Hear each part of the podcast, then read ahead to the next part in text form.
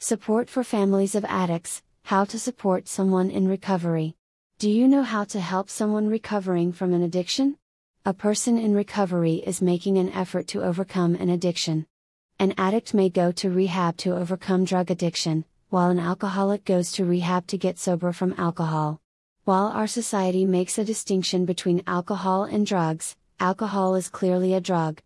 Alcohol is worse than many other drugs of abuse, because it has no health benefits or legitimate medical use at all. Additionally, it is one of the most harmful drugs of abuse, causing serious harm to the brain and body. Most families do not know how to support an addict in recovery. Family members may each have their opinions and theories on the best way to help. Some people in the family may think they know how to help someone in recovery, and that the best way to help is to treat them like a misbehaving pet.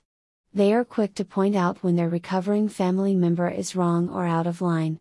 These well meaning family members may believe that addiction is not a real mental health condition, but more of an issue of rebelling and acting out. They want the addict or alcoholic to snap out of it and start acting normal. Here is how to help an addict recover.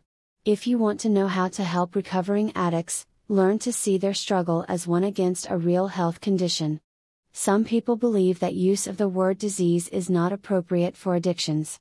Yet, a disease is a disorder of structure or function, and addiction is a disorder of function as a result of changes in the structure of the brain. Hence, addiction to drugs or alcohol is as much of a disease as diabetes, high blood pressure, or high cholesterol. When considering how to support a recovering alcoholic, keep in mind that, like diabetes, high blood pressure, or high cholesterol, there are complex genetic and environmental components involved. One person may drink alcohol and never become an alcoholic, while another person who drinks the same amount will develop alcohol use disorder. We must remember that it is not a matter of simply being a strong willed person. Just because one person can stop drinking easily does not make someone else a bad person because they are unable to stop. While there are social consequences of drug use and abuse, the person who uses drugs or alcohol excessively due to an addiction is not acting out for attention. They are struggling with a real brain disorder that requires medical treatment. Would we shake our heads in disapproval and condemnation if a person had a seizure or stroke? Those are also brain disorders that can affect behavior, and we are generally aware that they require immediate medical attention. Can listening to an alcohol recovery podcast help family members and friends to learn how to help someone in recovery? Listening to a podcast episode about alcohol recovery may help the family of an alcoholic to do a better job in supporting their recovery. However, there are addiction recovery podcasts that may be misleading and give inappropriate advice. When in doubt, consider the fact that people with addiction problems are human beings who deserve respect. Many of the traditional recovery groups teach tough love in which the family treats their loved one as a broken human being with moral failings. They talk about healing the addiction with prayer and connecting with a higher power. The recovering person is expected to examine their defects and shortcomings, and make a list of people they have harmed. While these activities may be very positive for people in general, would we ask a cancer patient to pray for healing? Would we make it a central theme of conversations to point out how they put themselves in this situation? Prayer for healing is not a bad idea, but people with medical problems require medical attention. Sitting around in a support group is not going to talk away the problem.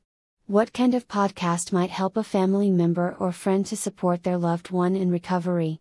An addiction podcast or alcohol podcast that discusses the latest medical treatments for addiction to drugs and alcohol may be more helpful. Imagine being on the verge of sending a loved one to rehab, only to learn that a local doctor can prescribe treatment that is more effective than rehab.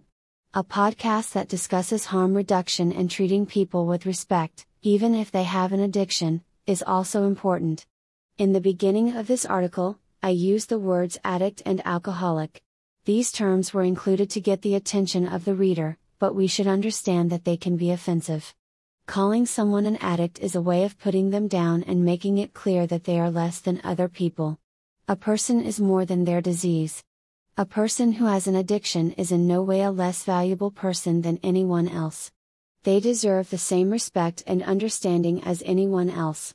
If we want to help a loved one in recovery, We might start by not saying things such as, you're an addict. It can be just as harmful to talk behind someone's back, saying that their behavior is due to their being an alcoholic.